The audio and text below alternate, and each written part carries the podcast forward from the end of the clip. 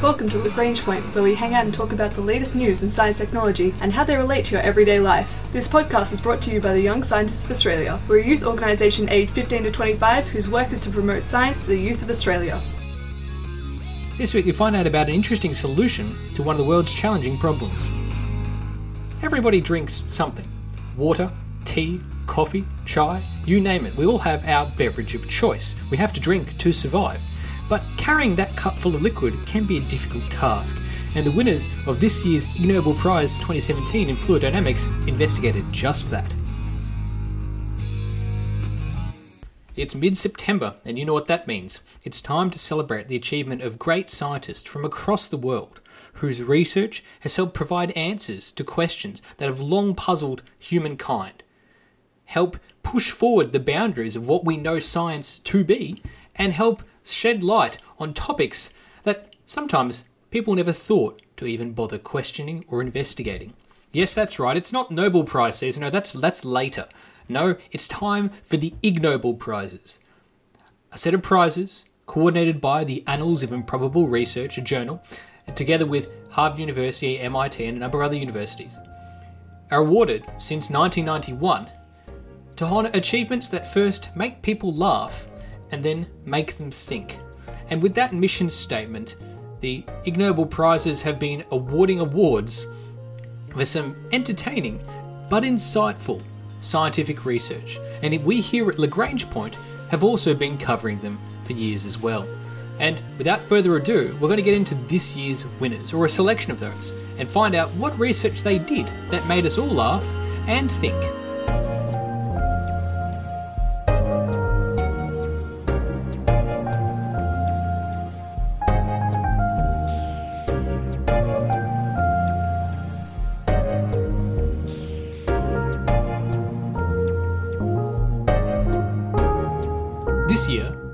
Prize for fluid dynamics was awarded to some researchers from South Korea and the United States who undertook a study into the dynamics of something that plagues pretty much everybody in their daily life.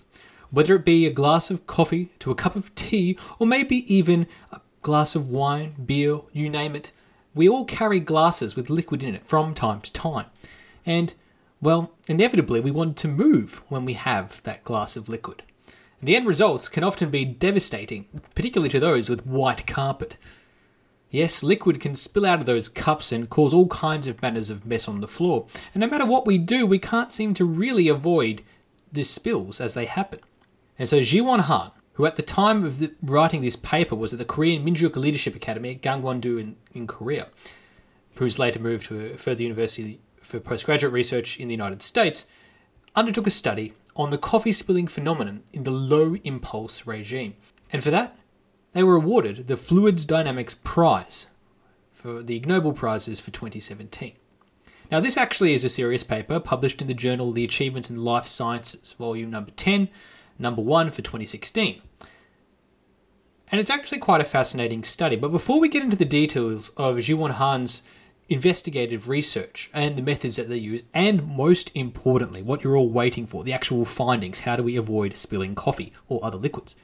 We need to go all the way back to 2012 because this problem is not a new one. This problem has been around for aeons, ever since we developed civilization to the point that we needed cups. Ancient Sumerians in Mesopotamia, as they developed their newly formed beer and tried to deliver it to their table to drink, probably had exactly the same problems as we do today.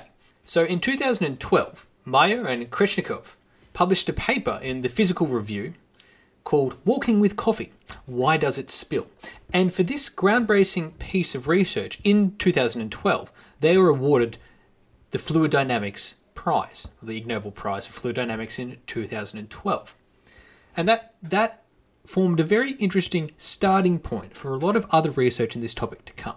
So we'll talk a bit briefly about what they discovered in 2012 before getting to what Jiwon Han discovered in 2016. So when we think about cups of coffee, one of the major reasons why they spill is that you have a human and they're carrying an object. And there's a lot of different joints and linkages to get to your hand. Then, when you move along, walk, there's oscillations introduced to your body, the vibrations from the step and so on. And this passes all the way through your shoulder, your elbow, your wrist to the cup. Then inside the cup, there's a liquid, and that liquid will then slosh around internally based on all these combinations of vibration. At essence, it's not only a fluid mechanics problem, but it's also a complicated physics problem as well. So in 2012, Mayer and Krechnikov actually undertook, with the help of some brave volunteers, cups of coffee, well, probably many cups of coffee, and some high speed cameras. They made people walk in front of these high speed cameras in various different ways, carrying cups of coffee normally, either focused on spilling or not focused, or just walking normally. And they got them to walk in a straight line path and tried to s- simulate and understand what could go wrong in the various parts of the problem. There's, of course, a lot of different things you have to consider. The cup in is effectively a three axis system with X, Y, Z, and then there's obviously pan, tilt, and yaw, which is all the rotations around the different axes that can be introduced. Now, there's really three different kinds of motions in the coffee cup that happen. There's the side to side sloshing, there's the forward and backward sloshing, and the upward down motion of walking. And the end result of all these things is that you introduce all kinds of swirling activity inside the cup, and that is what results in the spill. It's the interplay between these three different types of motion that are happening at once inside this cup. And you actually can model this pretty interestingly with all the different types of oscillations and add those curves together. And what they found was about after five seconds or so, generally, the curves compound to a point where the oscillations become unstable and slosh out. But the major finding of this work from 2012 by Mayer and Krechnikov was that the initial sloshing amplitude is what really triggers the whole thing. And that initial sloshing amplitude is basically the start of the first big wave of oscillation or vibration, and everything after there goes downhill rapidly. If your initial sloshing amplitude, the vibration or oscillation of the system to begin with, is quite low, then you have longer until the spill happens. If that initial sloshing amplitude is really high, if that if the level in the cup is already all over the place, once you start walking, that cup will spill very rapidly. And this makes sense to a certain degree. Of course, things like the slosh height, the height or the free height left in the cup will make a huge difference in whether or not you'll have a spill. If you've got plenty of room left in the top of your cup, there will still be you'll be able to walk at a very difficult way with lots of oscillations and vibrations, but it won't spill because, well, you know, effectively there's infinite room up the top for it to slosh around. If you feel it too much, then you have no slosh height as a buffer zone and you will spill. So the authors at that point suggested, well, the best way to avoid sloshing would be to do a couple of things. Make sure that you accelerate slowly when you walk. Don't just grab your cuff and jet off because that will give you a really, really high initial sloshing amplitude. Smooth your motion so that you start walking slowly, and thus, once you're at speed, you can keep going at a relatively fast rate. But from the cup's perspective, you got there gradually, so there's less instability in the system. So that's the easy fix. They also suggested maybe we could modify cups to have some padding on the sides so they could absorb sloshes, or maybe rings inside the cup to help break up the oscillation. But I don't think that's going to be accepted by cup designers anytime in the future. So the best bet, according to May and Krechnikov, was to slow down your motion. And that won them the Ig Nobel Prize in 2012 for fluid dynamics. But it still left a lot of questions. That is where the research of Jiwon Han comes in.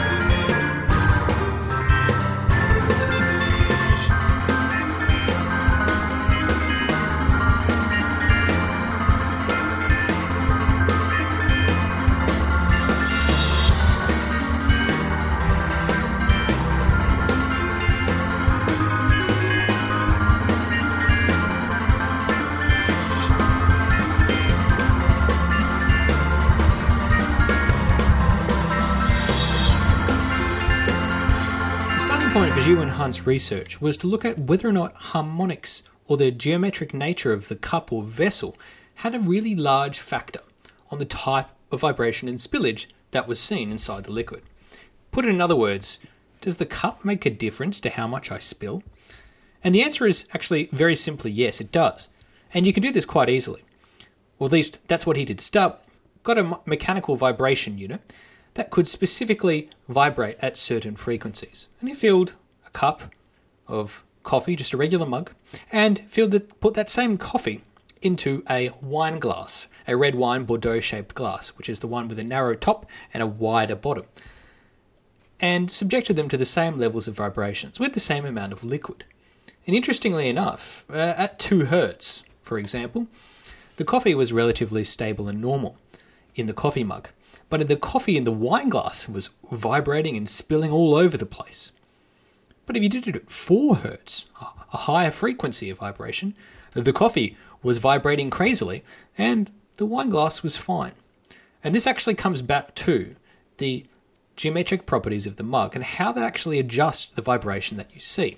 But the problem really is that no one size fits all deals with the problem of vibration. In fact, the type of vibration we introduce when walking is multimodal. It, has more than one mode, and thus you end up with weird kinds of harmonic interactions. So just carrying all your coffee in a wine glass and walking at 4 hertz is not really a solution here. So the invest- area of investigation that Jiwon Han focused on was impulse. And there's two types of regimes low impulse regimes and high impulse regimes. In a low impulse regime, uh, the coffee is considered vibrating around like a periodic function.